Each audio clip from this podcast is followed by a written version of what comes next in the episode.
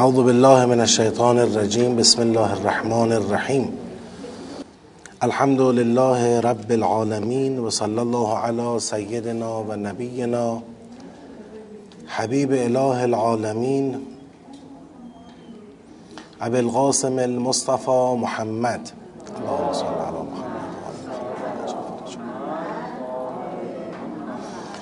و علی آله الطیبین الطاهرین و لعنت الله علی اعدائهم اجمعین. من الان الى قیام یوم الدین. سلام عرض می‌کنم خدمت خواهران و برادران گرامی. لازم می‌دونم حلول ماه مبارک رجب رو خدمت همه شما متدبران تبریک ارز کنم. به خودم و به شما بشارت بدم ایام این ماه رو و یادآوری کنم برای خودم و شما که البته انسان در تمام طول سال باید خودش رو آماده کنه برای ماه مبارک رمضان. و به خصوص برای شب قدر. ولیکن ماه رجب که می‌رسه تلاش های ما برای آماده شدن نسبت به حضور در زیافت الله ماه مبارک رمضان و درک شب قدر باید مضاعف بشه. ماه رجب و ماه شعبان دو ماه ویژه هست. که بتونیم با عبادت و توجه بیشتر به ترک غفلت ها معصیت ها خودمون رو آماده کنیم که انشاءالله در زیافت الله ماه رمضان با همون ورود به ماه مبارک رمضان فیوزات معنوی و الهی رو بتونیم درک بکنیم. در حد اکثر ممکن و الطاف خدا رو جلب بکنیم تا الله اون چرخه تکاملی ما در جا نباشه و هر سال نسبت به سال گذشته هر ماه نسبت به ماه گذشته و هر لحظه نسبت به لحظه قبل پیشرفت وجود داشته باشه که اگر خدای نکرده این یک ثانی اتفاق بیفته خودش خسارته. از خدا می‌خوایم به ما توفیق عطا بکنه که لحظات و فرصتهای ویژه این ماه رو درک بکنیم و ازش بهره برداری کنیم برای قرب الله به برکت صلوات بر محمد و آل محمد.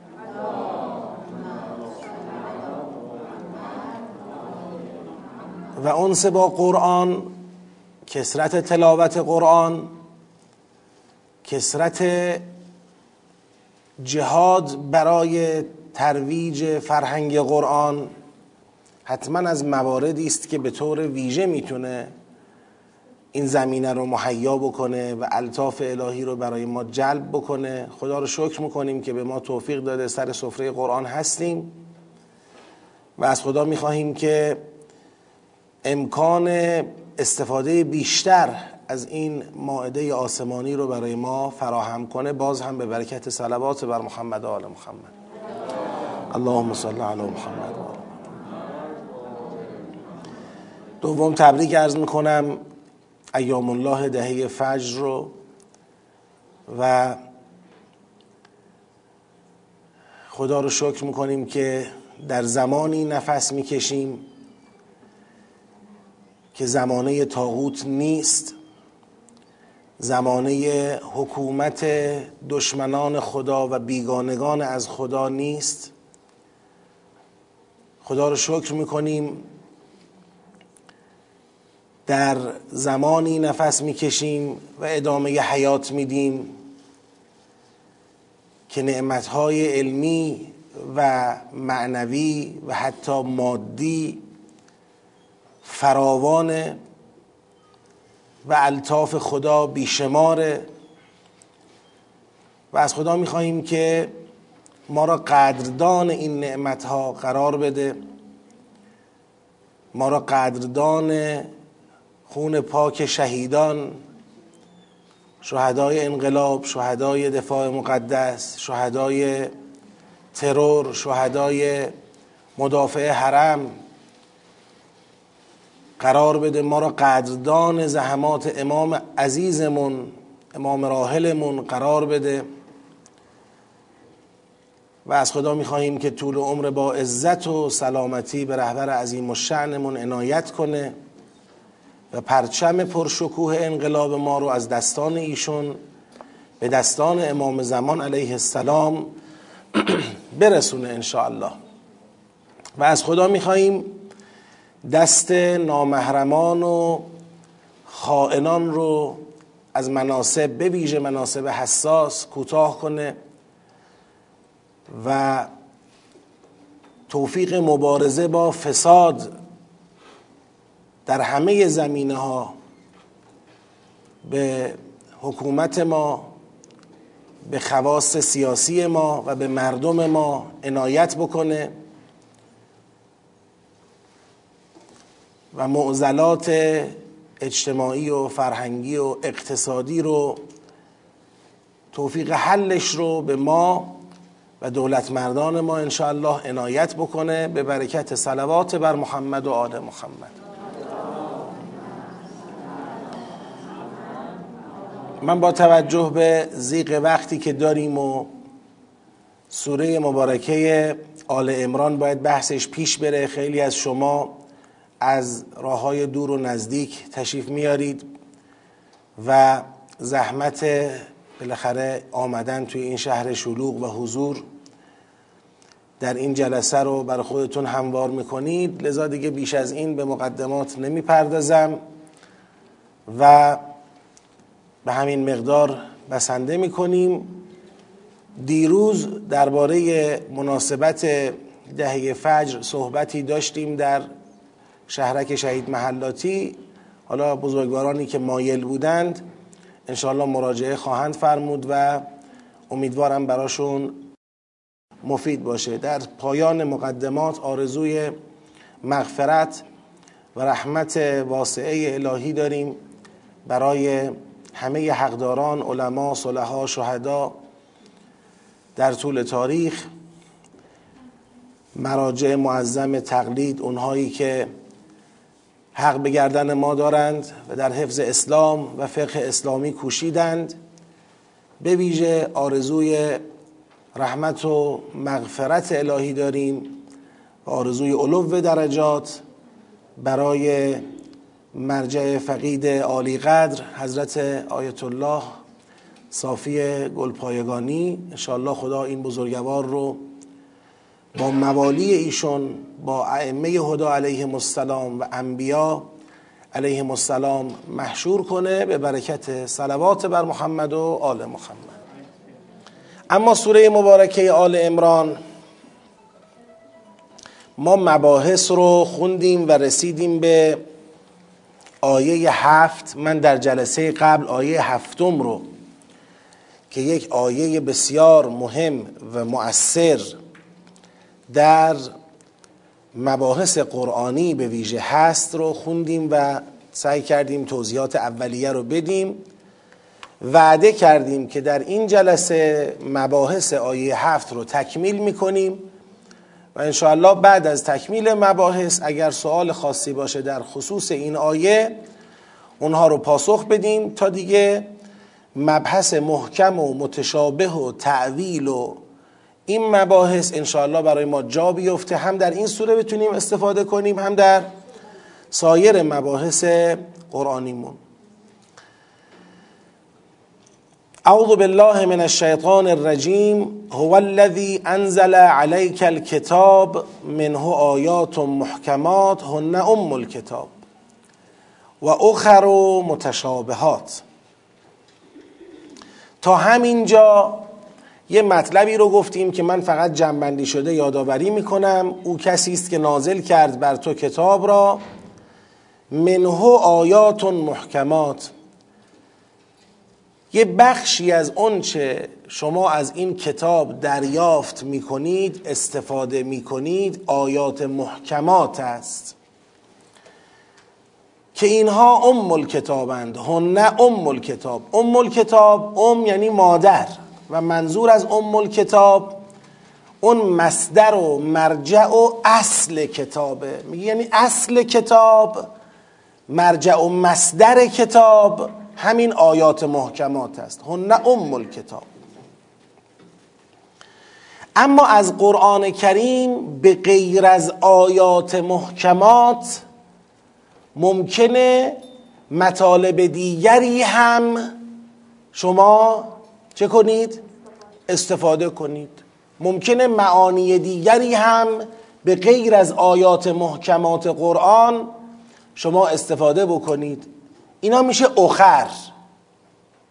یعنی غیر از آیات محکمات هر چی شما از قرآن دریافت داشته باشی این یه اخری است. یعنی غیر آیات محکماتی است که صفتش این است متشابهات است.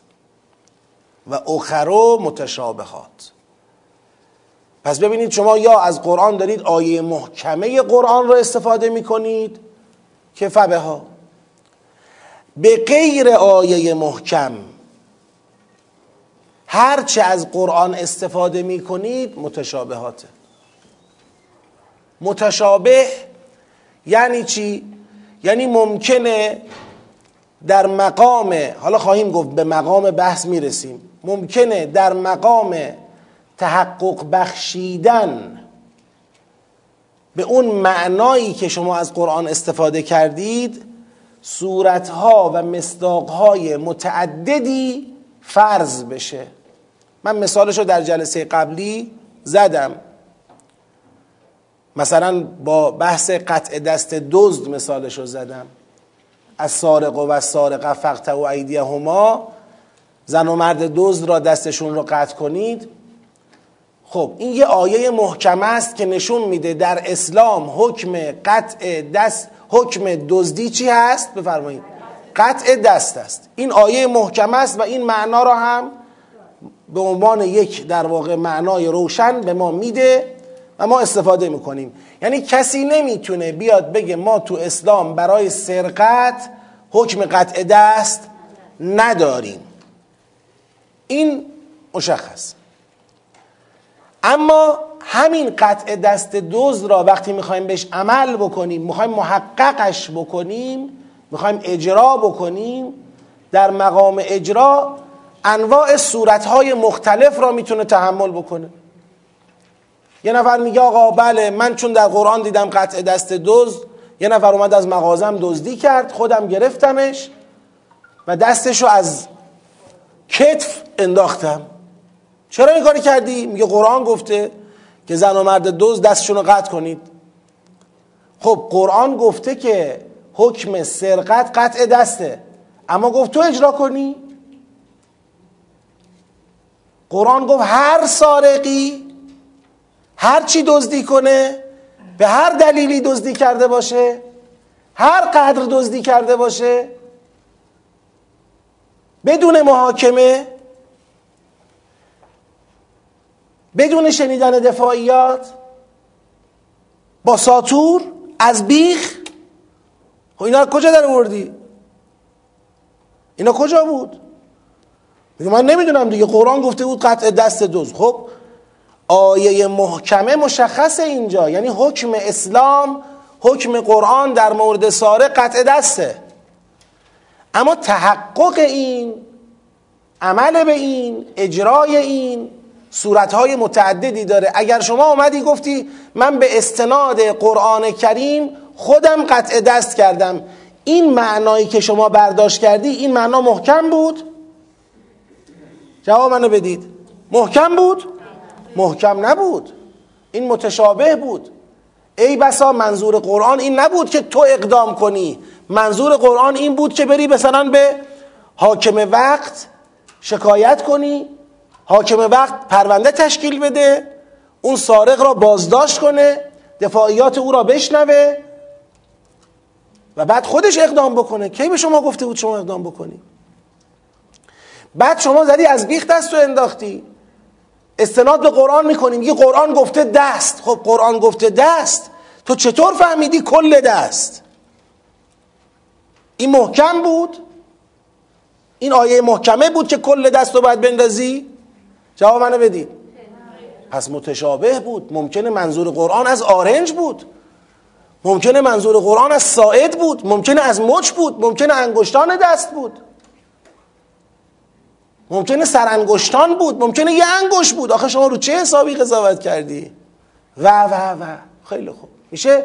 پس آیه محکمه داریم. به غیر آیه محکمه. آیه محکمه اون چیزی است که در مقام تحقق صور مختلف نمیپذیرد. یعنی اصل قطع دست دزد جایگزین ندارد. آقا این حکمی است که حتما در اسلام و در قرآن وجود داره. این آیه محکم است. اما تحقق بخشیدن به این در مقام جزئیات که شما باید کلی سوال جواب بدی این سوالات رو از خودت جواب دادی. آمدی از معده شریف به خودت زحمت دادی. کتاب المعادی خودت چند تا بالاخره اینجا قانون تراشیدی و به خیال خودت به قرآن عمل کردی. این این نوع عمل به قرآن میشه تشابه گرایی. میشه متشابهات. یعنی اومدی سراغ متشابهات. اختصاص به حوزه عمل هم نداره. اینکه من این میگم تحقق تحقق برای اینکه اختصاص به حوزه عمل نداره. در حوزه فکر هم هست. مثال زدم در جلسه قبل. الحمدلله رب العالمین. یه آیه محکمه است که نشون میده حمد و سپاس متعلق به کیست؟ خداست. تو این که شکی نیست. این یه آیه محکمه است. هممون هم خدا رو چه می‌کنیم؟ حمد می‌کنیم. با استناد به این آیه هم حمد می‌کنیم. هیچ اشکالی هم در این قسمت نیست. اما یه بار کسی میاد میگه آقا من به استناد الحمدلله می‌گویم تشکر کردن از غیر خدا شرک است. رو چه حسابی گفتی؟ میگه خود قرآن میگه الحمد ال الفلام استقراقه یعنی کل حمد مال خداست. خب کل حمد مال خداست پس بنابراین من حق ندارم از غیر خدا تشکر کنم. اگر یه نفری یه لیوان آب دست من داد گفتم دست شما درد نکنه شرکه. باید بگم الحمدلله. خب این معنا با استناده به این آیه آیا معنای محکمی است؟ یعنی آیه محکم است این چون یه صورت دیگه هم داره. یه نفر میگه شاید الحمدلله معنیش این نباشه که از غیر خدا تشکر نکن. معنیش این باشه که اگر می‌خواهی شاکر خدا باشی شاکر بندگان خدا هم باش. اگر خدا از طریق بنده ای به تو خدمتی را رساند از طریق بنده ای به تو لطفی کرد تو برای اینکه شاکر خدا باشی از بنده او هم تشکر کن. شاید تفسیر این آیه من لم یشکر المخلوق لم یشکر الخالق باشه. این هم یه صورتی است. چطور تو اون صورت رو گرفتی؟ ببینید. اینجا میشه متشابه. یعنی باید کی برای ما باید بگه منظور از الحمدلله اینجا چی شد؟ تو این قسمت. خب این میشه متشابهات پس هو الذی انزل علیک الکتاب منه آیات محکمات. هن ام الکتاب. اصل کتاب مادر کتاب مرجع کتاب ریشه کتاب آیات محکماتی است که شما از این کتاب استفاده می کنید و در مقام تبعیت از آیات محکمات اینا جایگزین ندارند تبدیل ندارند. اصل آیات محکمات اصل دینه اساس دینه هیچ کس نمی‌تونه بیاد از اسلام برای شما تفسیری ارائه بدهد که در اون تفسیر نماز نباشه. هیچ کس نمی‌تونه بیاد از اسلام برای شما خانشی ارائه بدهد که در اون خانش پیغمبران الهی جایگاهی نداشته باشند. هیچ کس نمی‌تونه از اسلام برای شما حرفی بزنه که معاد توش نیست بهشت نیست جهنم نیست آتش نیست عذاب نیست. همین آیات محکمات که کمم نیست کل قرآن از اول تا آخر پر است. از راهبردهای مسلمی که از قرآن استفاده میشه و اصل این راهبرد قابل نقض قابل جایگزین کردن یا تبدیل یا تفسیر یا چیز دیگری نیست. آقا راهبرد اسلام بر پایی عدالت است. کی می‌خواد درش تشکیل کنه؟ صد تا آیه من برات میارم که نشون میده راهبرد اسلام بر پایی عدالت است. آقا راهبرد اسلام مقابله با استکبار است. راهبرد اسلام دفاع از مظلوم است. راهبرد اسلام برخورد با ظالم است. راهبرد اسلام اجرای حدود الهی است. راهبرد اسلام رسوندن جامعه به پاکیزگی اخلاق تقوا و افت است. مبارزه با بی افتی است. برخورد با بی افت هاست. برخورد با سرقت است. اسلام دین معنویت است. دین نماز است. دین روزه است. دین حج است. دین جهاد است. امر به معروف دارد. نهی از منکر دارد. اسلام با ویژه خاران سر سازش ندارد. اسلام با منافقان سر سازش ندارد. اسلام با کوتاهی کردن از اطاعت ولی امر سر سازش ندارد. اسلام با کارشکنی در امور ولی امر سر سازش ندارد. و و و بشمر از هر سوره ای از ابتدا تا انتها پر است از آیات و محکماتی که قرآن در اختیار همه بندگان قرار داده که این قانون اساسی اسلام است. تو این قسمت تو این مواجهه با قرآن با توجه به اینکه دارد اصول را و مبانی را و چارچوب را و اسکلت را ساختار را داره برای ما مشخص می‌کنه و خداوند این ساختار را به عنوان منشور بندگی با ما به اشتراک می‌گذاره توی این قسمت خب آیات محکمات هن ام الکتاب ما تا اینجا با قرآن درباره قرآن تا اینجای کار نگرانی بفرمایید نداریم. قرآن کتاب است. کتابی است که پر از آیات محکمات است. من اولهی الی آخرهی آیات محکمات است. این مشخص. سوره حمد از اول تا آخر آیه محکم است. سوره مبارکه فستاد آل امران دیگری دیگری دیگری. در حقیقت بنده و شما الان نشستیم تدبر می‌کنیم قرآن را می‌فهمیم و محکمات قرآن برای ما چی میشه اینجا؟ جا میفته یعنی ما زندگیمون با محکمات قرآن داره سامان پیدا می‌کنه. فکر ما اخلاق ما رفتار ما با محکمات قرآن سامان پیدا می‌کنه. ما تا اینجا مسئله ای نداریم. اما یه کسی میاد در مواجهه با قرآن قدم را از آیات و محکمات فراتر می‌گذارد. یعنی چی؟ یعنی می‌خواد از قر... به وسیله قرآن می‌خواد کار را بگید تمام بکند. یعنی می‌خواد بگه چی؟ می‌خواد بگه آقا کفانا بفرمایید.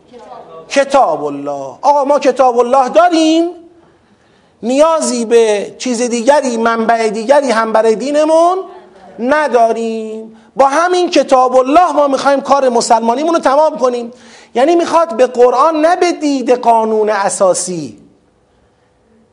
که به دید قانون اساسی و آین نامه تحقق بخشیدن به اون قانون اساسی نگاه کنه. خب تو این قسمت آین نامه تحقق بخشیدن به اون قانون اساسی از قرآن هر چی شما استفاده می‌کنی چیه؟ متشابه. آقا الان گفت نماز چند رکت با چه شرایطی؟ با چه آدابی؟ با چه احکامی؟ با چه مبتلاتی؟ اینا رو از کجا می‌خوای شما بگی؟ الان گفت روزه جزئیاتش احکامش الان گفت حج. الان گفت ارث الان گفت نمی‌دانم جهاد الان گفت چه چه. یا برید در حوزه افکار. الان گفت انبیا معصومند الان گفت نمی‌دونم توحید چنین است چنان است. وقتی وارد حوزه تحقق بخشیدن به اون قانون اساسی میشیم یعنی حوزه جزئیات حوزه آیننامه تحقق بخشیدن وقتی اینجا وارد میشیم اینجا کلی سوال ما داریم که اگر این سوالات را از خودمون جواب بدیم این چیه؟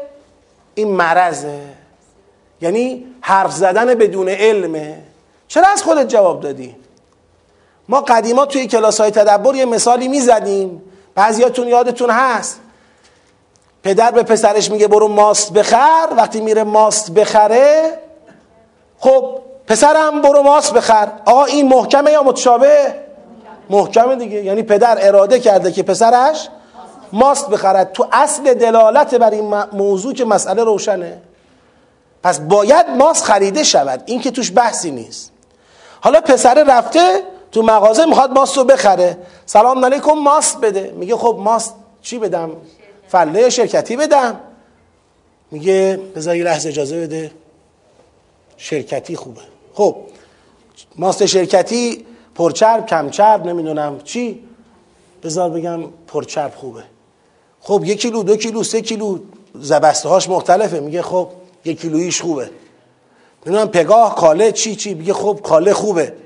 چهار تا سوال از خودش جواب میده. یه ماست کاله پرچرب یک کیلویی. می‌خره میاد خونه. میگه بابا ماست خریدم. میگه چه آوردی؟ ماست دیگه. میگه خب من گفتم ماست بخر. این نمی‌خواستم. چی می‌خواستی؟ میگه بابا ما که شرکتی نمی‌خوریم. این پر شیر خوش که نمی‌دونم چی چیه. ما ماست فله می‌خوریم. بعدش هم پر چرب. مادرت چربی داره. بابا چقدر چربیش بالاست گرفتاری داریم فلان. کم چرب ما می‌خوریم. بعدش هم یک کیلو. ما شب مهمون داریم. سه چهار کیلو اقلا باید ماست می آوردی غذامون با ماسته چه؟ یعنی رفت اون عمل رو انجام داد. ولی چگونه انجام داد؟ متشابه گرایانه انجام داد. یعنی به سوالاتی که باید تماس می‌گیره و از پدرش می‌پرسید خودش جواب داد. آخه شما چرا جواب شما چی می‌دونستی؟ او گفت ماست دقیقا تو خروجی چی می‌خواست از تو؟ این حوزه متشابهاته. شما باید میومدی همون موقع تماس می‌گرفتی یا برمیگشتی خونه؟ سوال می‌کردی. اگر سوالات رو قبلا نپرسیدی سوال می‌کردی که پدر شما گفتی ماست ظاهرا انواع ماست هست. چجور ماستی می‌خواستی؟ توضیح بده برای من. میگو آره ماست فله می‌خواستم کم چرب باشه سه کیلو. پس اخر و متشابهات مشخصه. ما در اخر و متشابهات روبرو هستیم. با معانی که از قرآن استفاده کردیم خودمون پاسخ سوالاتمون رو دادیم. این مسئله است. و داریم به قرآن کریم داریم به نحوی عمل می‌کنیم که خودمون دوست داریم خودمون تشخیص دادیم. نرفتیم از اون کسی که عالم است به همه حقیقت قرآن سوال بکنیم. این مشکله. و اخر و متشابهات. خب فاما الذین فی قلوبهم زیغون اما اونایی که در قلبشون زیغه زیغ یعنی چی؟ انحرافه لغزشه. اونایی که تو قلبشون یه همچین مرضی دارن دیگه. حالا قرآن نگفته مرض منم نمیگم مرض میگم زیغ انحرافی تو قلبشون هست. اونا فیتبعون ما تشابه منه اونا میان از متشابهات قرآن تبعیت می‌کنند. ابتغاء الفتنه و ابتغاء تعویله خوب دقت بفرمایید اینجا رو. ابتغاء الفتنه و ابتغاء تعویل خوب دقت کنید. اول من اینجا بحث مهم بگم. این بحثم از ارکان فهم این آیه است.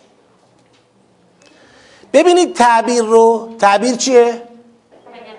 یتبعونه. یتبعونه یعنی چی؟ تبعیت کردن پیروی کردن.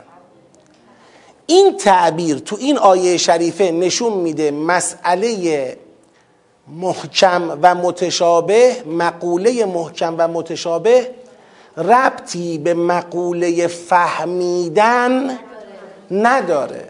به مقوله چی ربط داره؟ تبعیت. تبعیت چه در مقام فکر باشه چه در مقام عمل. برای همین نگفت یعملون گفت یتبعون. اتباع اعم است از فکر و عمل. تو فکرم میشه اتباع داشت تو عملم میشه اتباع داشت. مقام تبعیت با مقام فهم چه فرقی می‌کنه؟ خوب دقت کنید اینو. در مقام فهم ما قرار از یه جمله ای را یه عبارتی را بفهمیم از سارقو و سارقتو فقط او ایدیهما مرد دزد و زن دزد قطع کنید دستانشان را درسته؟ خب اینو می‌خوایم بفهمیم این در مقام فهمیدن چیه؟ چه مسئله ای داره؟ مسئله ای داره؟ قرآن کریم در مقام فهمیدن معانیش ظاهر است تو مقام فهمیدن معانی قرآن چیه؟ ظاهر است آشکار است حالا یا نص مصطلح اصول معنی قرآن نصه یا همون ظاهر اصطلاحیه نص و ظاهر چه فرقی داره؟ نص و ظاهر فرقشون اینه نص و ظاهر معنیشون اینه. نص اون جمله است که دلالت بر یک معنایی می کند و هیچ احتمال دیگری در معنای اون جمله به ذهن ما نمیاد. یعنی در دلالت بر معنا یه معنای احتمالی بیشتر ندارد. ببین اینو خوب دقت نکنید مسئله نص و ظاهر رو. همیشه تو ذهنتون با محکم و متشابه قاطی میشه ها. لطفا اینو خوب دقت بفرمایید. نص و ظاهر رو لطفا خوب دقت بفرمایید. نص ظاهر. کل اینا رو در یک عبارت میگن زواهر کتاب. زواهر کتاب. زواهر کتاب. نص دارد ظاهر دارد. نص اون عبارت جمله است که بر معنا دلالت می‌کند. فقط بر یک معنا دلالت دارد. یعنی معانی محتمل دیگر توش وجود نداره. یه معنا بیشتر دلالت نمی‌کنه.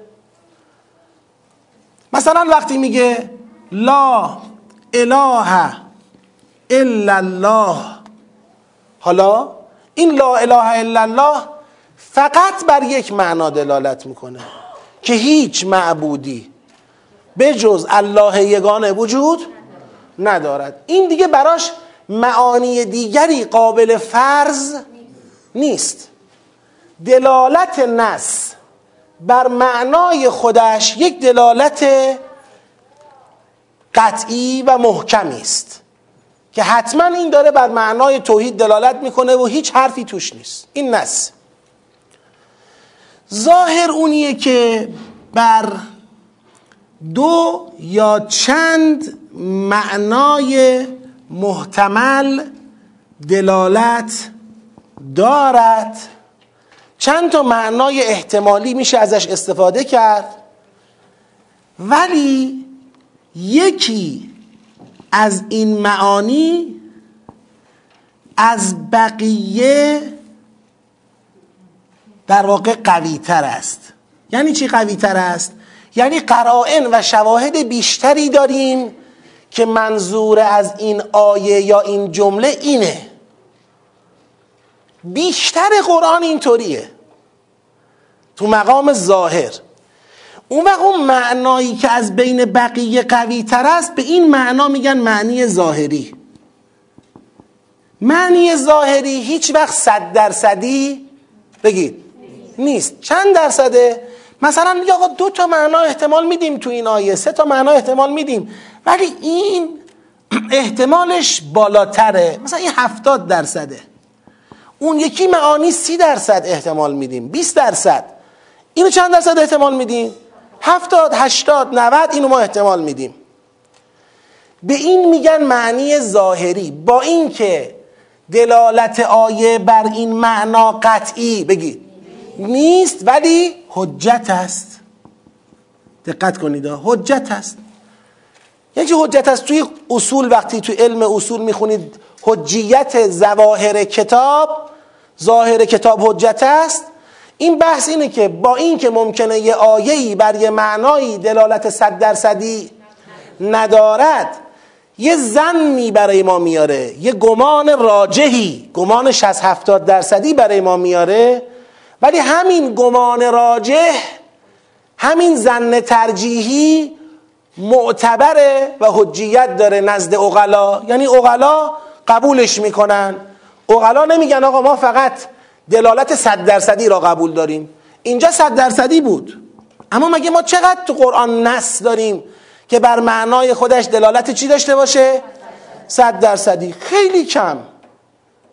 بیشتر جملات و عبارات دلالتشون صد درصدی نیست. حالا می‌خوام مثالش رو با همین سارق و سارقه براتون بزنم که قشنگ بتونید فرق محکم متشابه و نص و ظاهر رو تو یه مثال درک بکنید. الان شما ببینید میگه از سارق و و سارقت و فقطعو ایدیه هما ایدیه هما آیا دلالت این آیه بر قطع دست دزد بر اصل قطع دست دزد؟ دلالت صد درصدیه؟ صد درصدیه؟ نه. نه. صد درصدی نیست. آقا شاید یه نفر بیاد بگه شاید منظور از فقط او ایدیه هما این نباشه که دستشو بذار. قطع بکن. شاید منظور چی باشه؟ دست دزد را کوتاه کنید. از چی؟ از دزدی. نه نه اصلا محکم متشابه اینجا. نه نس نیست. تو چی؟ توی اینکه قطع کنید؟ اصل کوتاه کردن معلوم نیست که الان اینجا بحث نس محکم رو نیارید؟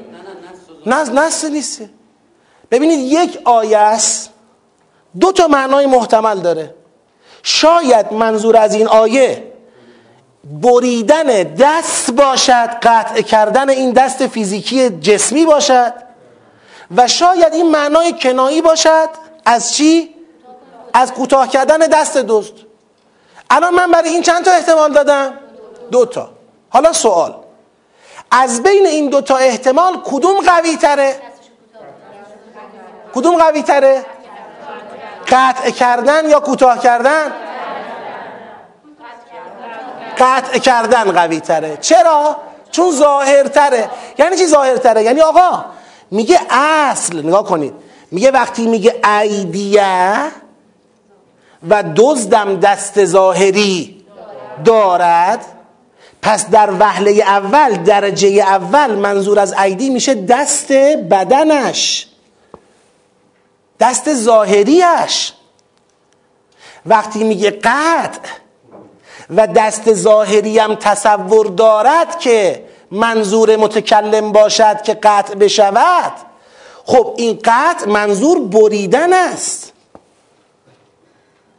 پس در جایی که یه دست ظاهری وجود دارد و گوینده می‌گوید دستش را قطع کن نوبت به اون معنای کنایی نمی‌رسد. آقا معنی کنایی را وقتی میریم سراغش که بگیم از فقط و ایدیه هما کنایه منظور این است که یعنی دست دوز را کوتاه کنید یعنی مثلا زندانش کنید یا یه کاری کنید دیگه دزدی نکنه مثلا اینا.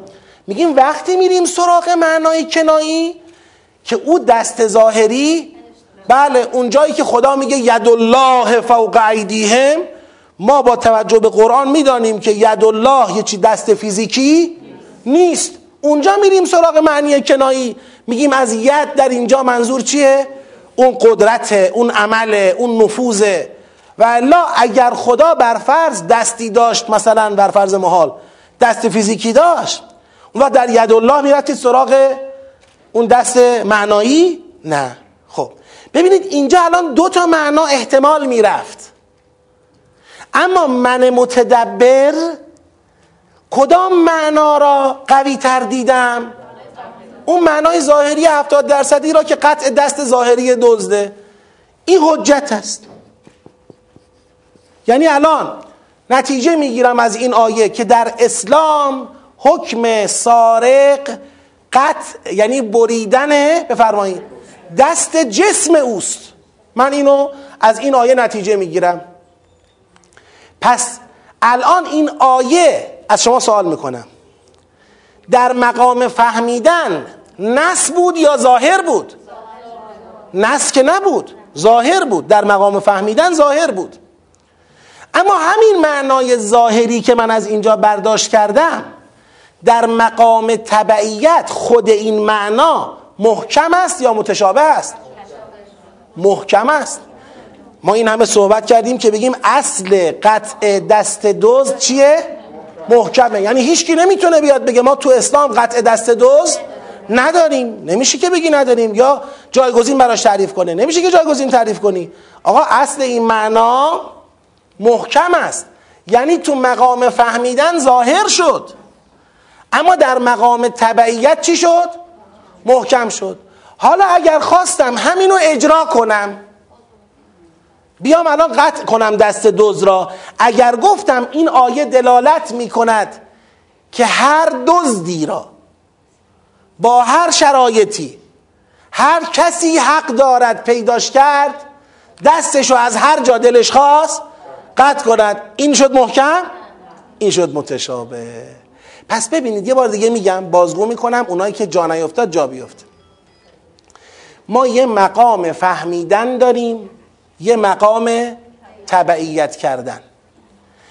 در مقام فهمیدن قرآن یا آیاتش جملاتش نص است یا ظاهر؟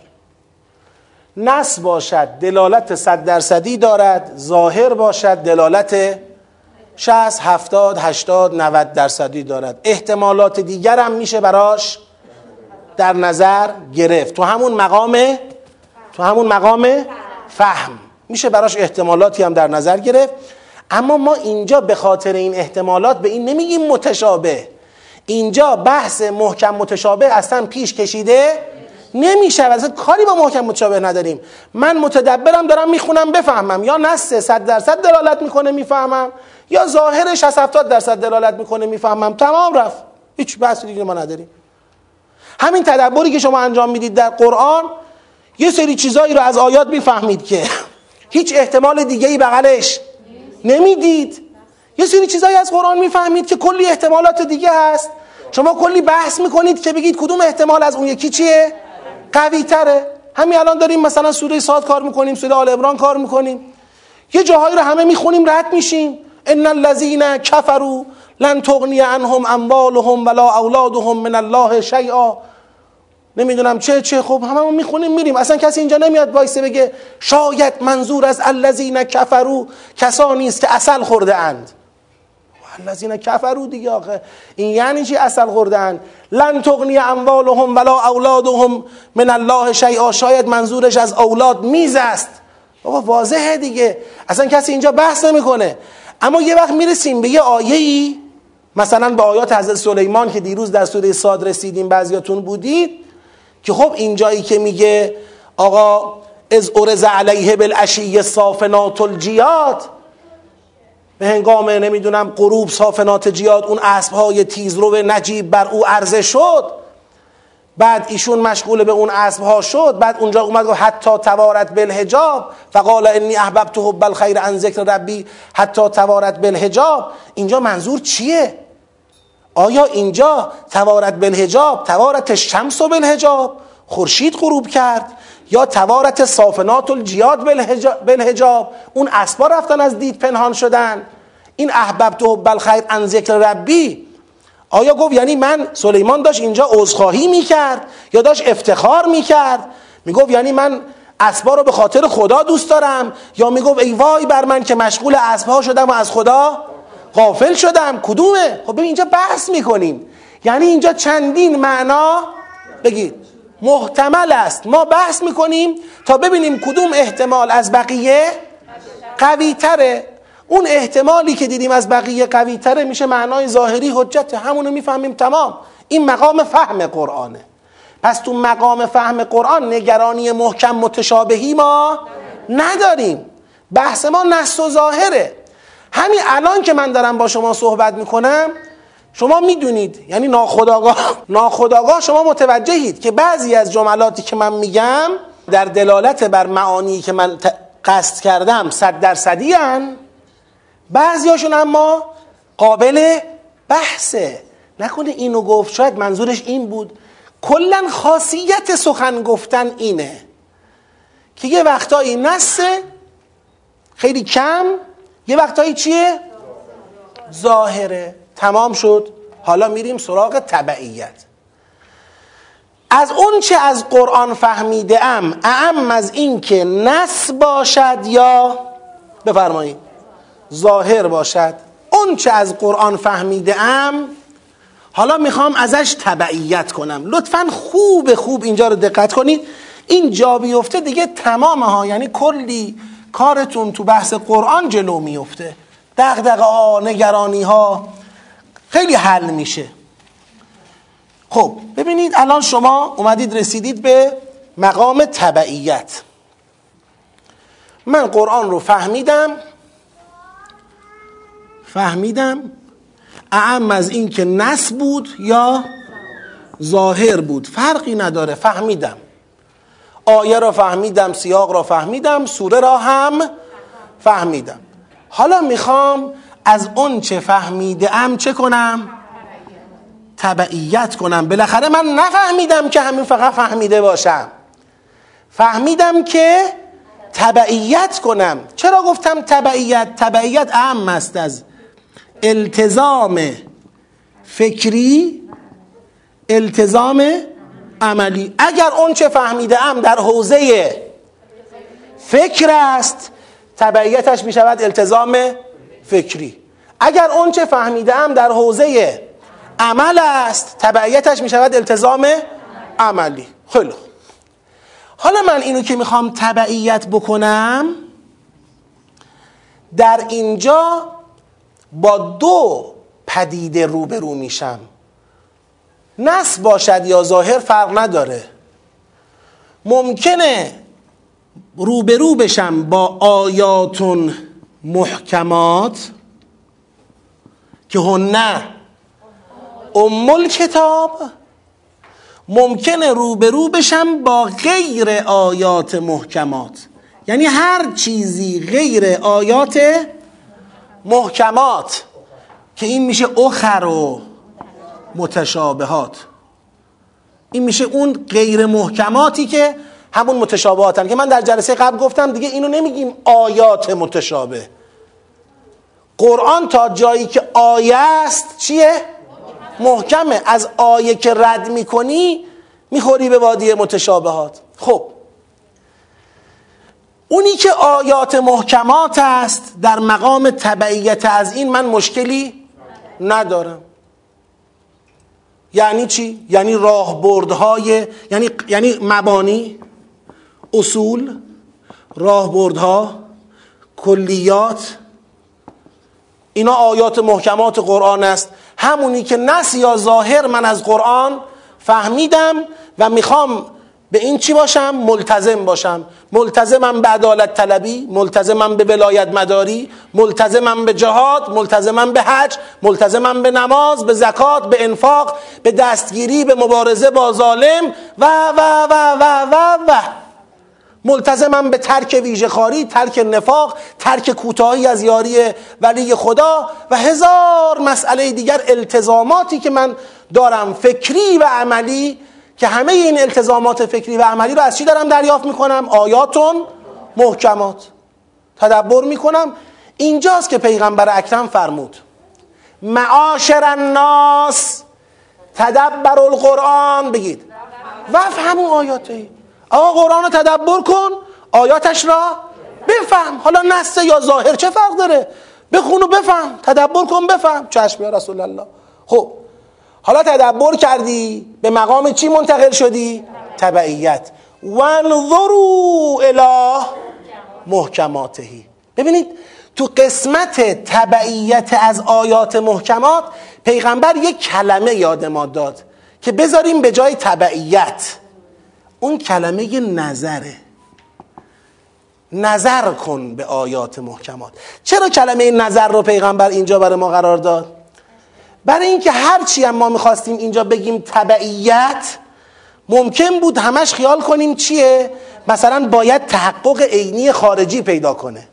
در حالی که در تحقق عینی خارجی تا به سوالات پاسخ ندیم امکان نداره. پس اینجا کلمه نظر مناسب تره یعنی آقا قرآن در حوزه محکمات در حوزه ام کتاب بودنش محکم آیات محکمات بودنش کتابی است برای نظر کردن. نظر کن. نظر کردن به چه کار میاد؟ یعنی توجه داشته باش در مقام مطالعه و توجه بدان دین اسلام یه چنین قانونی دارد یه چنین اساس و ساختاری دارد یه چنین مبانی دارد یه چنین اصول و راهبردهایی دارد یه چنین کلیاتی دارد. دین اسلام سوره عادیات دارد که می‌گوید کندی نکن در ارتباط با خدا. مشغول دنیا نباش از خدا غافل شو. دین اسلام سوره قارعه دارد که می‌گوید ملاک های تو باید در زندگی ملاک های محکم و سنگینی باشد تا در روز قیامت نلرزد. و ثابت بماند. دین اسلام سوره نمی‌دانم تکاسر دارد که می‌گوید در قبال نعمتهای الهی باید روی کرده تو مسئولانه باشد نه اینکه روی کرده تو متکاسرانه باشد. دین اسلام سوره کوسر دارد که می‌گوید باید به کوسر و فرهنگ کوسری متصل شوی تا ماندگار شوی و الا ابتری و فرهنگ کوسری فرهنگ رسول خداست. دین اسلام چه دارد؟ چه دارد؟ چه دارد؟ چه دارد؟ تمام قرآن همینه دیگه. آیاتون محکماتون که داره اصول مبانی راهبردها و مسائل کلی اسلام را برای من متدبر چه می‌کنه؟ مشخص می‌کنه. وانظروا الی محکماته خب کسی بدون نظر کردن به این محکمات تربیت نمیشه به عنوان مسلمان. مسلمان شدن با نظر کردن به همین محکمات ممکنه. خب. ما میگیم چشم یا رسول الله فهمیدیم و چشم یا رسول الله به آیات محکمات نظر کردیم و مبانی و اصول و راهبردها و کلیات دین را هم دریافت کردیم. یعنی نظر کردیم. دیگه نمیگیم فهمیدیم. یعنی ملتزم شدیم. ملتزم شدیم به اینا. خب. اما یا رسول الله خب اینا که کلیات بود. من الان می‌خوام بیام به این کلیات. اینجا من می‌خوام اسم بذارم روی این قسمت از تبعیت. می‌خوام به این کلیات چیکار کنم؟ تحقق. ببخشم. ببینید من باز نه نظر را میگم فکری نه تحقق را میگم عملی. هم نظر فکری و عملی است هم تحقق فکری و عملی است. می‌خوام عینیت تحقق عینی بدهم. می‌خوام بیارمش به مرحله جزئیات برسانمش تا قابل چی بشه؟ تحقق بشه. الان دیگه می‌خوام اون اصولی را اون مبنایی را که فهمیدم تو اسلام وجود داره بر قطع دست دوست اجرا کنم. الان می‌خوام اون کلیتی را که فهمیدم از ضرورت حمد برای خدا می‌خوام توی فرهنگ زندگیم پیاده کنم. اینجا برای من چی پیش میاد؟ سوالات پیش میاد. یعنی اینجا مواجه هم با سوالاتی. که پاسخ این سوالات تا داده نشود این تحقق رقم نمی‌خورد. مثل همون جریان ماسته است. تا این سوالات رو جواب ندم نمی‌تونم اقدامی انجام بدم. سوالات دیگه جوابشون توی زواهر قرآن چه نص چه ظاهر؟ بگید. نیست. جوابش کجاست پس؟ جوابش تو باطن قرآنه.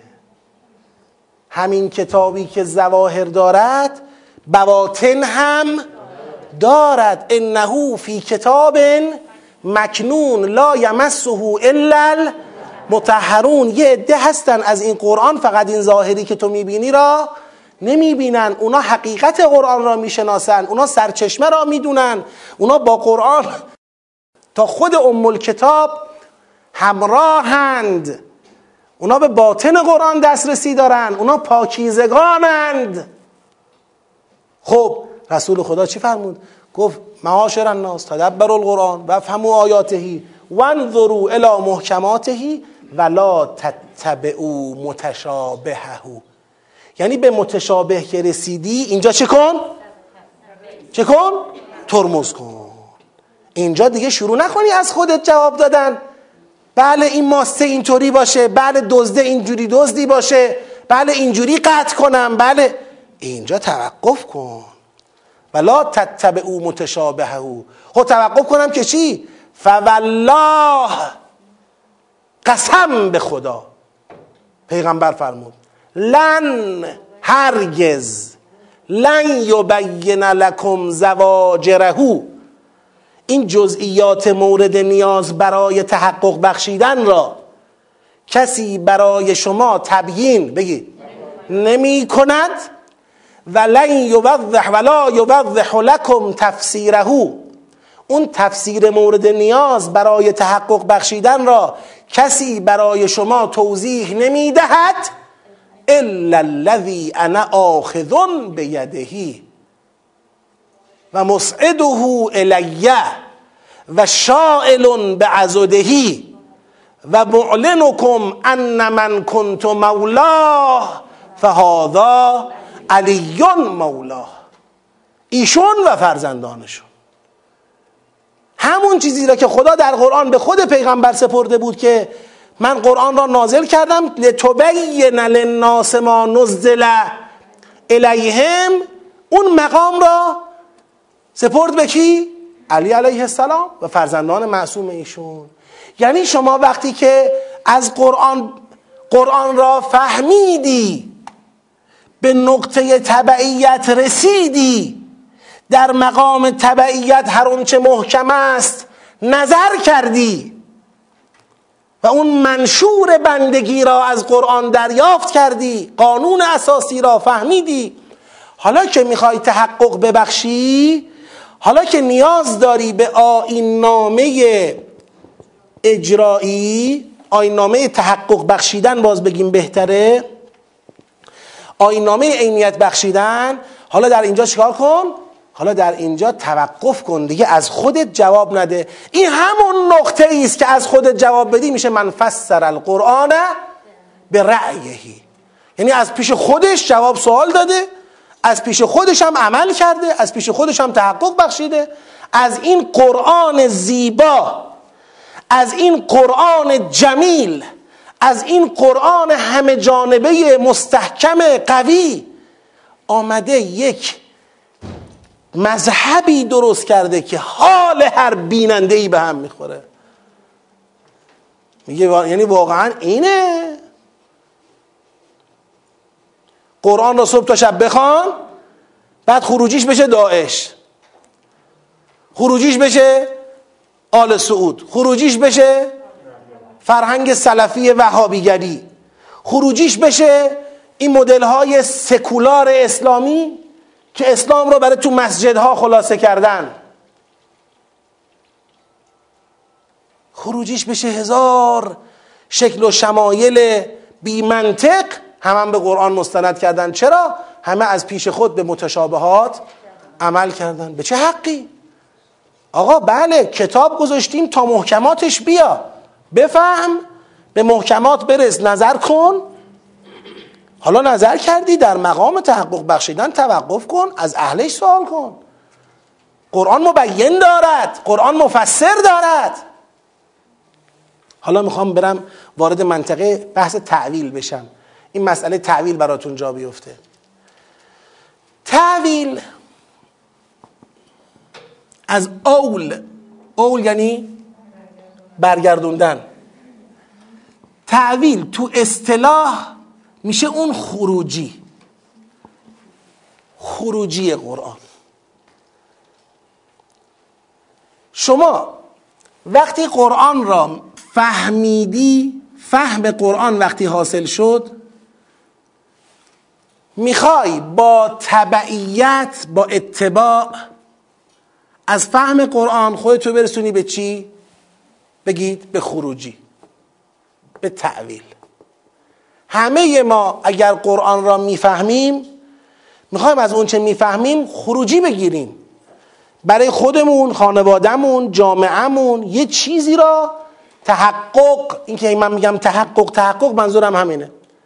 یه چیزی را تحقق ببخشیم عینیت بهش بدیم. حالا فکری باشد یا عملی باشد. بگیم بگیم این شد خروجی قرآن. با اتباع به اینجا می‌رسیم. لکن فهمیدیم اتباع در محکمات میشه نظر به بگید محکمات. اتباع در متشابهات میشه توقف در بگید متشابهات. و این توقف ما رو منتقل می‌کنه به چی؟ تفسیر و تبیین و تفسیر. والله لن یبین لکم زواجره ولا یبزح لکم تفسیره. ما اینجا اون را که فهمیدیم می‌خوایم اتباع کنیم. اگه محکمات بود که نظر می‌کنیم و مسئله ای باهاشون نداریم. اما بازم محکمات به تنهایی ما را به خروجی میرساند یا نمیرساند؟ نمیرساند. خروجی نمی‌تونیم ازش بگیریم. اگر رفتیم در حوزه متشابهات خواستیم به جزئیاتش پاسخ بدیم توقف می‌کنیم. تبیین و تفسیر معصومانه قرآن از امام معصوم تبیین و تفسیرش را می‌گیریم. با تبیین و تفسیر معصومانه قرآن به خروجی بگید می‌رسیم. این به خروجی رسیدنی است که خدا طراحی کرده و امنه و درسته و همینو می‌خواد از ما. حالا اگر اینجا تو متشابهات خدایی نخواسته ما توقف نکردیم اگر اومدیم در متشابهات خوب دقت کنید دیگه آخر آیه است. اگر در متشابهات به جای توقف توقف در متشابهات نکردیم بلکه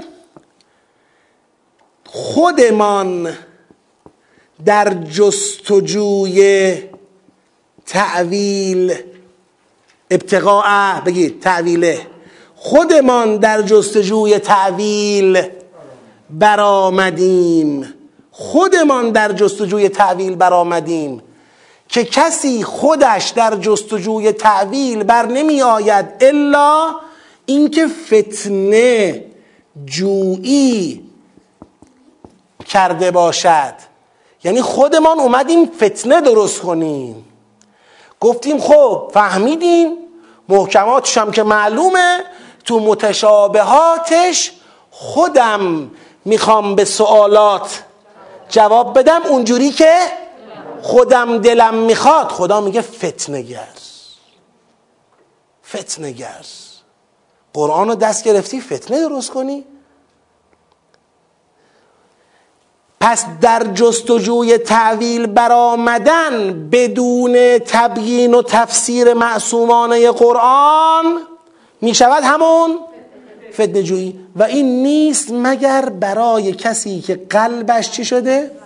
زیغ داره. یعنی این قلبه منحرف شده. قلبه از سرات مستقیم چپ کرده کت شده.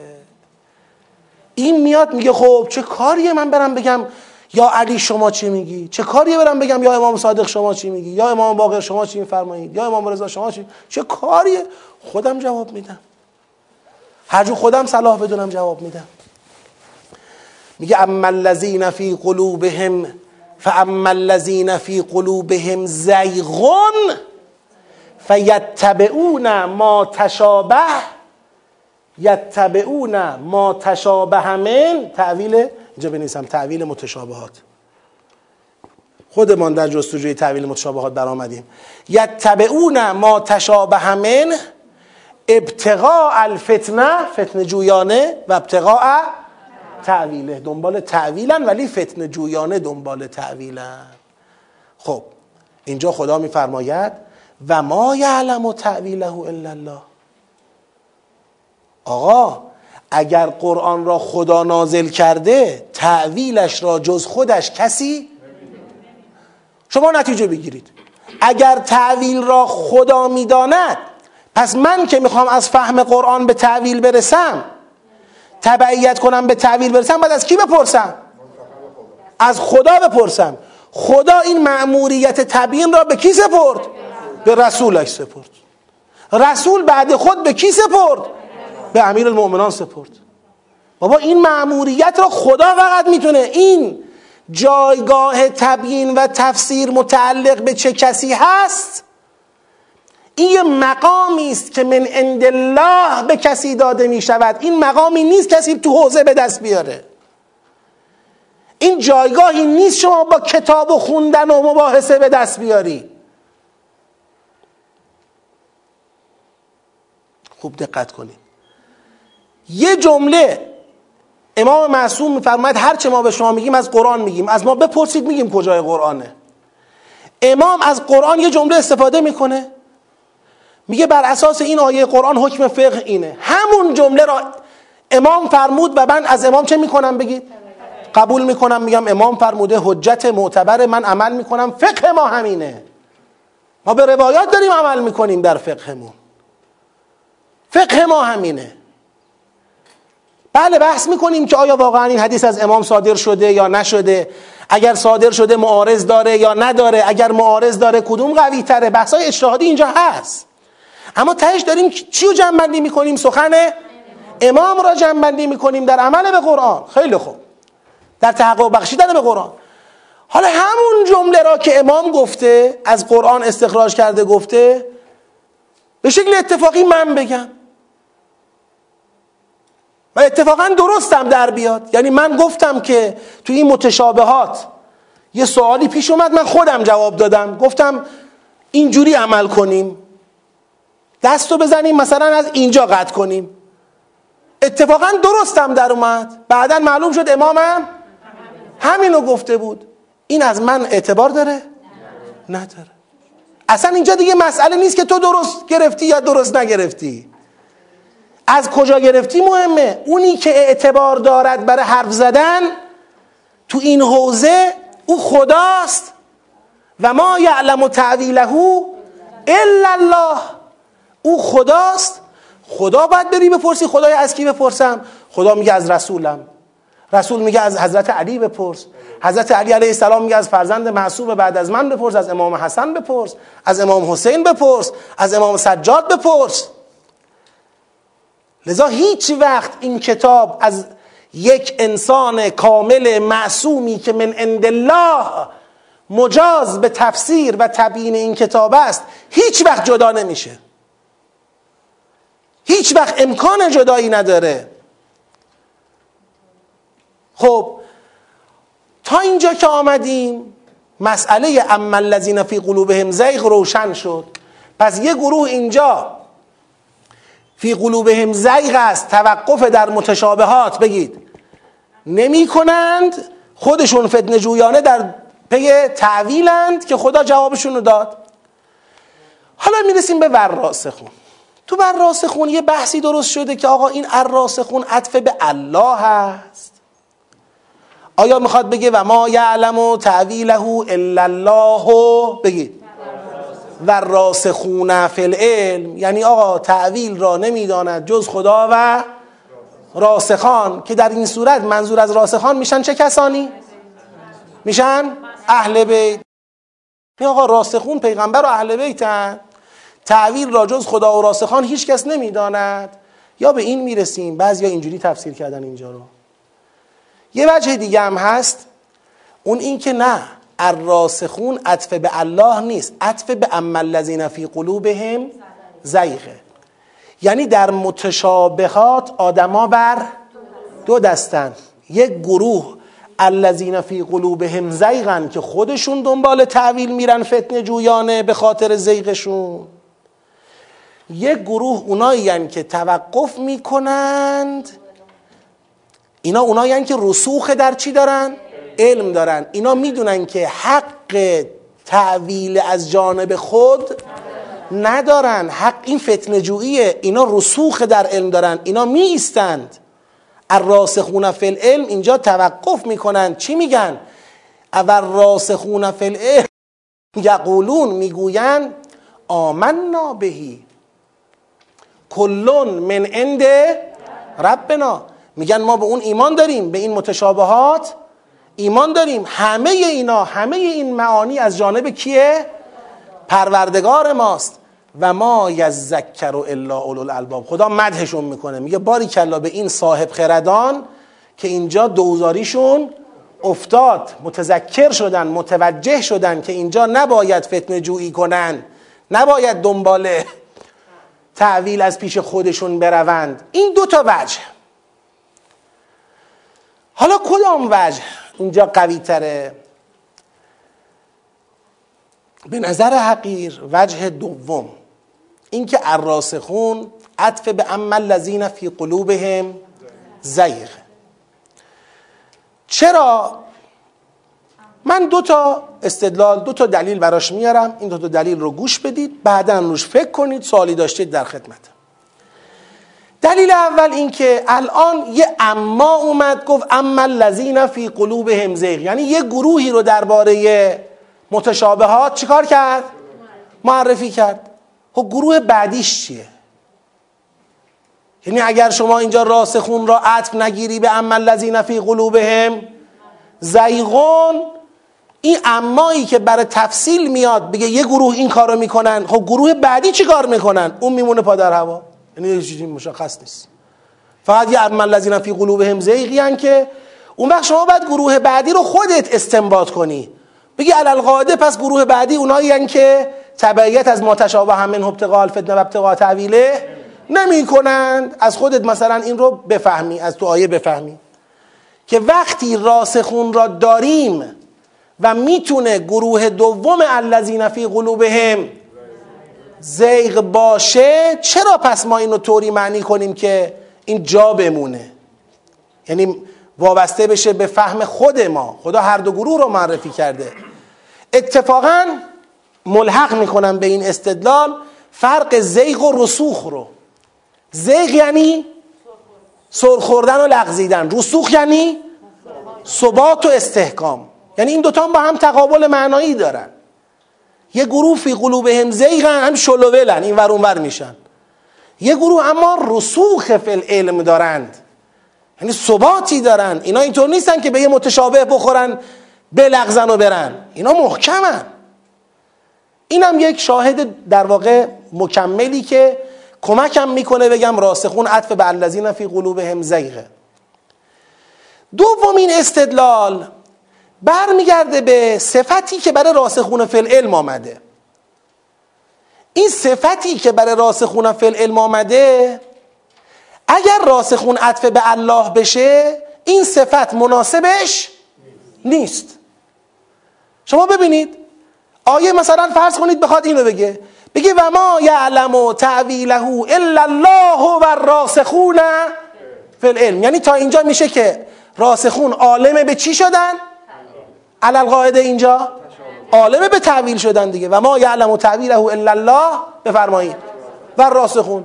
خب اون وقت میگه راسخون عالم به تعویل یقولون آمنا بهی کل من عند ربنا. این جمله دیگه مناسب این نقطه که بله ما هم مثل خدا یا در ادامه خدا تعویل را می‌دانیم نیست. وقتی تعویل را میدانی دیگه بعدش جملهش این نیست که آمنا بهی کل من عند ربنا. چون این آمنا بهی کل من عند ربنا خیلی عامه. خیلی گسترده است. باید یک جمله ای اون وقت یک صفتی برای راسخون می اومد که خاص کیا می بود؟ خاص عالمانه به تعویل می بود. مثلا خاص اهل بیت می بود. میگو بله و ما یعلم تعویله الا الله و راسخون فی العلم. الذین یستنبتونه الذین یه چیزی اینجا می‌گفت که میفهمیدیم ربط داره به اون عالمه به تعویل بودنه. من مثال براتون می‌زنم. مثل اینکه بگیم آقا این انقلاب پیروز نشد مگر با رشادت ها و مبارزه های شهید بهشتی ها و شهید متحری ها بعد میگیم که در خیابان ها می‌گفتند مرگ بر شاه مرگ بر شاه. بعد یه نفر میگه آقا اولش گفتی این انقلاب پیروز نشد مگر با رشادت های شهید بهشتی ها و شهید متحری ها یعنی به اینا یه ویژگی دادی یه خصوصیت دادی که اینا ویژن ها اینا تو پیروزی انقلاب سهم چی داشتن؟ خاصی داشتن. بعد که می‌خواستی توضیحش بدی تو صفت گفتی که در خیابان ها می‌گفتن مرگ بر شاه. خب همه می‌گفتن مرگ بر شاه. خب که همه می‌گفتن. میلیون ها نفر تو خیابون می‌گفتن مرگ بر شاه یکی هم شهید بهشتی بود. خب این که نشد که. یعنی اینجا این صفته با اون توضیح اوله نمی‌خونه. خب این که می‌گویند آمنا بهی کل من عند ربنا. اینا همه میگن دیگه. همه مؤمنانی که دنبال متشابهات نیستن همینو میگن. آمنا بهی کل من عند ربنا. اما اینکه بگوین ما می‌دانیم. از ما بپرسید. ما خبر داریم. پس بنا با دو تا دلیل. یکی اینکه شق دوم الذین فی قلوبهم زیغ جا نماند به خصوص به خاطر تقابل معنایی رسوخ و زیغ. که خود اینا می‌تونید دلیل حساب کنید هستن در واقع سه تا دلیل میشه. و دلیل بعدی این که صفت راسخون فی العلم که بعدش اومده یقولون آمنا بهی کل من عند ربنا با عطف شدنش به الله همخانی ندارد. بنابراین نتیجه می‌گیریم که الراسخون عطف بر الذین فی قلوبهم زیغه. ولی اینجا یک خیال راحتی میدیم به کسانی که نگرانن.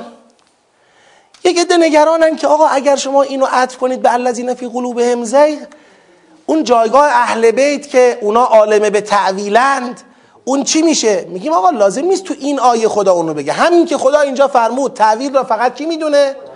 خدا. پس نتیجه گرفته می‌شود که فقط باید خدا مقام علم تعویل را به کسی افاظه کنه. و خدا تو قرآن این مقام را به پیغمبر و پیغمبر به اهل بیت افاظه کرده. این نیازی ندارد به اینکه ما راسخون رو به الله عطف کنیم مشکل رو بخوایم حل بکنیم. خب بر راسخون فی العلم یقولون آمنا بهی کل من عند ربنا. حالا اینجا یه بحث مهم دیگه داریم. این بحث مهم آخر این آیه این بحث یه جورایی قرار رو کل آیه یک پرده ای بکشه یک روی کردی به کل آیه بده لذا دقت شما را می‌خواد لذا یه صلوات بلندم می‌خواد. اللهم صل علی محمد. خوب دقت کنید لطفا. این حلقه پایانی را بگیرید. دیگه من خیالم آسوده بشه که این آیه جا افتاد. اونم اینه که چرا راسخون فی العلم که ثبات قدم دارن و تو متشابهات نمی لغزند و به سمت تعویل های فتن جویانه من درآوردی نمی روند؟ چرا اینا از نتیجه رسوخ فی العلم خود را با جمله آمنا بهی کل من عند ربنا بیان می‌کنند؟ چرا با این جمله بیان می‌کنند؟ یعنی من می‌خوام بگم این سوال تو وجهی که بنده گفتم من به یه شکل دیگری هست. این چه جمله است خب علل قاعده با اون معانی که ما تا حالا فهمیدیم باید بگه و راسخون فی العلم فلا یتبعون ما تشابه منه ابتقاء الفتنه و ابتقاء تعویله. یا مثلا میگه و راسخون فی العلم فیتبعون مثلا یتبعون العلماء یتبعون الائمه یه چیزی بیاد بگه که مقابل چی در بیاد؟ الذین فی قلوبهم زیغ در بیاد. اینکه اینا برمیگردن میگن آمنا بهی کل من عند ربنا. این یه نتیجه خیلی عجیبی رو به این آیه اضافه می‌کنه و این آیه رو به قبل و بعدش پیوند می‌زنه. اون چیه؟ این تقابل رو یه بار دیگه ما تقابل زاینده رو قبلا یاد گرفتیم توی تدبر. دو گروه شد. یک الذین فی قلوبهم زیغ. دوم راسخون. الذین فی قلوبهم زیغ شد. اتباع فتنه جویانه بگید متشابهات. اتباع فتنه جویانه از متشابهات. راسخون فی العلم شد چی؟ اقرار به خدایی بودن کل. کلون من عند ربنا. محکم و متشابه. اقرار به خدایی بودن کل و ایمان. و ایمان به کل. آمنا بهی کل من عند ربنا. در تقابل زاینده میشه چی؟ راسخون علل قاعده نقطه مقابل اتباع میشه چی؟ بگید عدم اتباع اتباع فتن جویانه از متشابهات و الذین فی قلوبهم زیغ میشه انکار خدایی بودن کل و تکذیب. خوب دقت کنید اینجا یه نکته ای هست. این نکته رو بگیریم. می‌فهمیم که قصه این آیه ربطش به آیات قبلی. ما تو آیات قبلی داشتیم. با کی درگیر بود در آیات قبلی؟ ان الذين كفروا به آیات الله لهم عذاب شدید. اینا کیا بودن؟ اینا ائمه کفر اهل الکتاب بودن که کتاب خودشون فرقان حقانیت قرآن بود که قرآن مصدقی بود که مصدقی بود که وعده های تورات و انجیل را تصدیق می کرد و نشون می‌داد که من همانم که تورات گفته بود انجیل گفته بود. و اینا چون این قرآن را به چهره مصدقیش قبول نکردند. تورات را به چهره فرقانیش قبول نکردند. کفر ورزیدن به آیات الله. و خدا گفت عذابشون می‌کنم و انتقام ازشون می‌گیرم. این بحثا بود. یه دفعه اومد سراغ این که بله هو الذی انزل علیک الکتاب منه آیات و محکمات و چه و چه. این خواستم یه بار یادآوری بشه براتون فقط. آقا خلاصه ماجرا این است. که الذین فی قلوبهم زیغ که اتباع فتنه جویانه از متشابهات می‌کنن یه نتیجه ای می‌خوان ازش بگیرن. اون نتیجه اینه که پس هر چیزی شما تو قرآن می‌بینی من عند الله نیست. یه سری چیزا من عند الله خب معتبره. حرفی با این نداریم.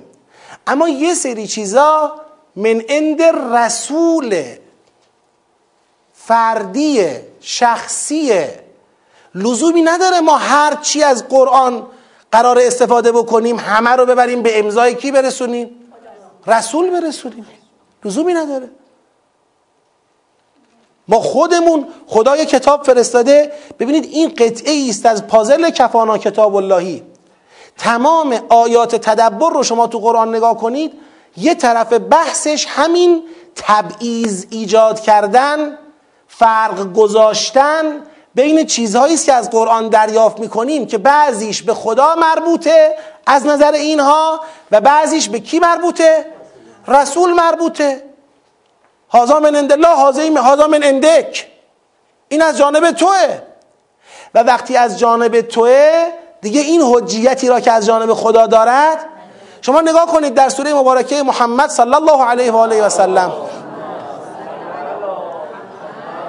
منهم من یستمع الیک حتی اذا خرجوا من عندك قالوا للذین اوتوا العلم ماذا قال؟ آنفا. چی داره میگه؟ پیغمبر داره آیه می‌خونه.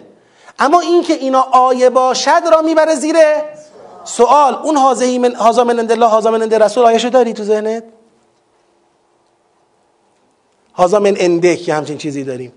غیر از ما اصابک من حسنه و سیعه. که خود مؤمنان در واقع دارن میگن که یه سری چیزا از جانب خداست یه سری چیزا از جانب توه. قل کلون من عند الله. کلون من عند الله. اینا چی میگن؟ کلون من عند ربنا. ببینید راسخون چی میگن؟ کلون من عند ربنا. این میگه کلون من عند ربنا اما این قبول نداره که کلون من عند ربنا. این میگه یه سری چیزا من عند ربناست اما یه سری چیزا من عند که. ما هرچی از قرآن استفاده می‌کنیم و نمی‌تونیم به الله نسبت بدیم. اونی که من عند ربناست که من عند ربناست اونی که من عند کس بدبخت می‌کنه ما رو. یعنی اون اطلاقی که خدا برای پیغمبر قائل شده در مقام تبیین قرآن عملا از پیغمبر چی میشه اینجا؟ سلب میشه. یعنی یک منطق داره پایه گذاری میشه. صحبت از یک لغزش جزئی موردی نیست. صحبت از پایگذاری یک منطقی است که آیا کلون من عند ربنا یا نه؟ بعضون من عند ربنا بعضون من عندک. تو جریان آیه 82 سوره نساء هم سوره نساء سوره بعد از آل عمرانه که افلا یتدبرون القرآن ولو کان من عند غیر الله لوجدوا فیه اختلافا همین آیه به اون آیه 87 می‌رسه که آقا این من عند غیر الله مستاقش چی بود؟ من عند رسول بود یعنی یک عده می‌خواستن بگن این منطق جهادی که پیغمبر آورده داره لابلای قرآن به خورد ما میده این از جانب خدا نیست. و این از جانب خودشه. چطوری می‌خواستن اینو اثبات کنن؟ متشابه گرایانه. یعنی با استناد به بعضی از آیات قرآن منطقی را جا مینداختن و این چرا که پیغمبر در این بخش قرآن دارد به اونها می‌گوید به عنوان من عند الله می‌گفتن این با این منطقی که ما ملتزم شدیم به آن همخانی ندارد پس این از خدا نیست. این از کیه؟ این از خودته ما اینو قبول نمی کنیم ما اینو قبول نمی کنیم یعنی قشنگ یک فیلتر نفسانی بیمار دلانه درست کنن. شما با خودتون فکر می‌کنید که حالا من اینو تو پرانتز میگم موضوع اصلی این بحثم نیست. با خودتون فکر می‌کنید که وقتی پیغمبر در واقعه غدیر اون تعداد مسلمون نزدیک به صد هزار مسلمون رو جمع کرد حجت رو تمام کرد حتی در همون حادثه غدیر در همون حجت الودا بیانیه ای صادر کرده بودن برای وفات پیغمبر. تعدادی از خواص جمع شده بودن. یه بیانیه یه شبنامه نوشته بودن که پیغمبر دارد رحلت می‌کند. و وقتی ایشون رحلت کرد اصولی که ما بهش منتظمیم ایناست. پیغمبر جانشین نمی‌تواند برای خود معرفی کند. یکی از اصول چند بند داره بیانیهشون. ما در خطبه قدیر اینو آوردیم و خوندیم. چند بند داره یه بندش اینه. پیغمبر جانشین نمی‌تواند معرفی کنه هر کسی ادعای جانشینی پیغمبر کند به هر دلیلی به هر نسبتی دروغگوست. مسئله امت به کتاب الله موکول می شود یعنی پیغمبر را از کتاب الله چه کردن؟ این شد که بعد پیغمبر به راحتی این پروسه ای بود سوره آل امران سوره نسا سوره ماعده همشون به این پروسه مربوطن این پروسه ای بود که بر اساس اجرایی کردن این پروسه موفق شدن بعدش راحت برن در یک بالاخره سالونی گرده همایی تشکیل بدن و بگن پیغمبر گفته ایشون ولی گفته باشه. گفته باشه. برای خودش گفته. اعتباری نداره. من عند الله نیست که بر ما چی باشه؟ حجت باشه. این مسئله موکول به امته. ما باید خودمون تصمیم بگیریم و خودشون تصمیم گرفتن. و از اونجا تا حالا هنوز این فرهنگ جاریه. بالاخره کیه مبین قرآن؟ کیه مفسر قرآن؟ تو متشابهات سراغ کی باید رفت؟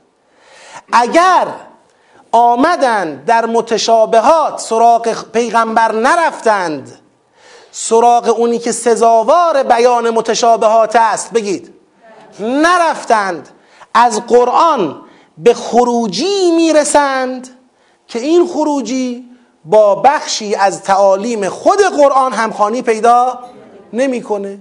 بتونن خودشو انکار می‌کنن نتونن معنی که پیغمبر ازش ارائه داده تفسیر پیغمبر را انکار می‌کنن. خلاصه این تفکیک و این تبعیض من اینجا فعلا این مقدار می‌خوام بگم. همونطور که یه فرق الذین فی قلوبهم زیغ و راسخون میشه اتباع فتن جویانه عدم اتباع فتن جویانه از متشابهات فرق دومشون میشه. اینا اقرار به کلون من عند ربنا دارن اما اینا ندارن. اینا انکار کلون من عند ربنا دارن. و همین انکار کلون من عند ربنا میشه سنگ بنای تمام انحرافات امت مسلمان. تمام انحرافات امت مسلمان سنگ بناش همینه که همه چیز را از خدا منقطع می‌کنه. بخشی از خدا بخشی از رسول. اون چه از خداست حجته اون چه از رسول نظرشه. و در دین تبعیض درست میشه. وقتی تبعیض درست شد هر کسی از زن خود شد یار من. هر کی میاد سراغ قرآن و از قرآن همونی را استخراج می‌کنه که می‌خواد. میشه اینی که امروز یه قرآن وسط باشه هفتاد و دو ملت دور قرآن سینه بزنند ادعای قرآن کنند که بعضی از اینها به خون هم تشنه باشند. هم هم میگن قرآن. یعنی قرآن اینقدر نعوذ بالله بی صاحبه یا شما فتن جویانه و متشابه گرایانه سراغ قرآن رفتید و از قرآن آنچه را خواستید استخراج کردید و از اقرار به من عند ربنا بودن کل قرآن بگید. سر باز زدید. کدوم میشه؟ حالا دقت کنید. این الراسخون فی العلم که یقولون آمنا بهی کل من عند ربنا و ما یذکر الا اولو الالباب چی میگن در ادامه؟ میگن ربنا لا تزغ قلوبنا. زغ تزغ از همون زیغه. یعنی ما را قلبمون رو بعد از اینکه هدایت کردی قلب ما را به اون زیغه که اونا داشتن. این هم یه شاهد دیگه است برای اینکه راسخون زیغ ندارند. یعنی راس رسوخ و زیغ با هم همزادند. تقابل دارن. ربنا لا تزغ قلوبنا بعد اذ هدیتنا و حب لنا من لدنک رحمتا.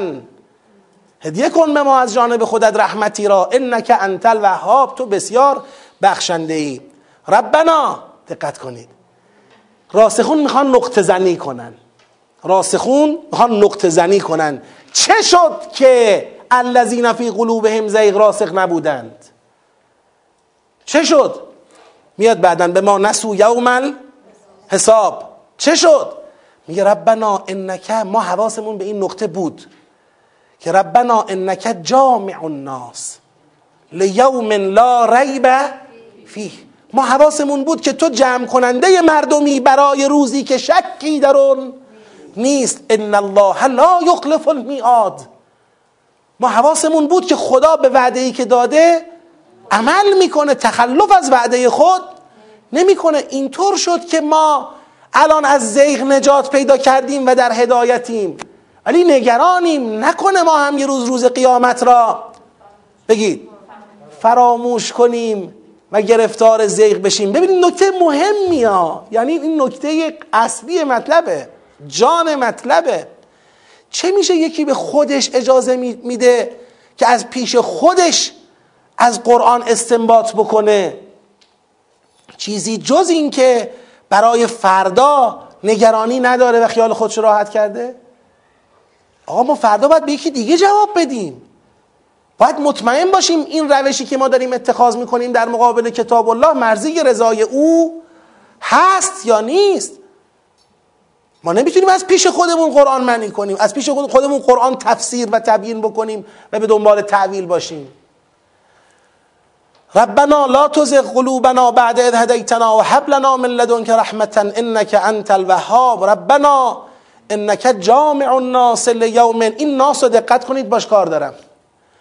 انك جامع الناس لیوم لا ریب فیه ان الله لا یخلف المیعاد حالا خدا از این جمله آخر راسخون منتقل میشه به یه حرفی. ان الذين كفروا لن تغنی عنهم اموالهم ولا اولادهم من الله شیئا و اولئک هم وقود ان الذین کفروا سر پیدا شد. کجا بودن اینا قبلا؟ کجا بودن اینا؟ الذین کفروا تو همین چند آیه قبل ائمه کفر کیا بودن؟ چرا خدا از جمله راسخون و یادآوری معاد در زبان راسخون منتقل شد به سرنوشت الذین کفرو الذین کفرو سوال آیا الذین کفرو نقشی دارند در شکل دادن فرهنگ فتن جویانه متشابه گرایی در امت مسلمان؟ حالا بذارید جلوتر بریم ببینیم دارند؟ تمام این سوره همینه. تمام این سوره همینه. اینجا کلید کل سوره است. تا آخر سوره شما می‌بینید که الذین کفروا من اهل الکتاب دارن دست و پا می‌زنن که مسلمون ها را از ایمان به اسلام به شکل مطلق فاصله بدن. یا مؤمن نباشند یا تبعیض قائل بشند. این من الله هست این نیست. این درسته این غلطه. تمام قصه همینه تا آخر. تلاش کافران اهل کتاب برای کافر کردن ما. برای رسوندن من و شما به این نقطه که کلون من عند ربنا نیست. یه بخشی از این ماجرا دست خود شماست. ان الذين كفروا لن تغني عنهم اموالهم ولا اولادهم من الله شيئا. اینا اموال و اولادشون. پس معلومه اینا برای تحقق اهدافشون تکیه به چی دارن؟ ثروت قدرت. ثروت و قدرتشون چیزی از جانب خدا از اونها دفع نمی کند یعنی جلوی عذاب خدا را برای اونها. و اولئک هم وقود النار. اینها هیزم آتشن. هیزمن. یعنی آتش از گور اینا داره بلند میشه. اینا هیزمن. اولئک هم وقود النار. کدعب آل فرعون. روش اینها مانند روش آل فرعون است. سیره اینها مانند سیره آل فرعون است والذین من قبلهم. مانند سیره پیشینیان آل فرعون است. کذبوا به آیاتنا برمیگردم. بفرمایید. ان الذین کفروا به آیات الله لهم عذاب شدید. کذبوا به آیاتنا. کدعب آل فرعون. کدعب آل فرعون والذین من قبلهم کذبوا به آیاتنا. فاخذهم الله بذنوبهم والله شدید العقاب. خدا به خاطر گناهانشون مؤاخذهشون کرد و خدا شدید العقاب است. حالا قل للذین کفروا. پیغمبر بگو به این الذین کفرویی که دارن فتنه درست می‌کنن تو امت مسلمان. فرهنگ متشابه گرایی رو دارن جا میندازن تو امت مسلمان. به اینها بگو ستغلبون. مغلوب خواهید شد. و تحشرون الى جهنم و به جهنم فرستاده خواهید شد محشور به سوی جهنم خواهید شد.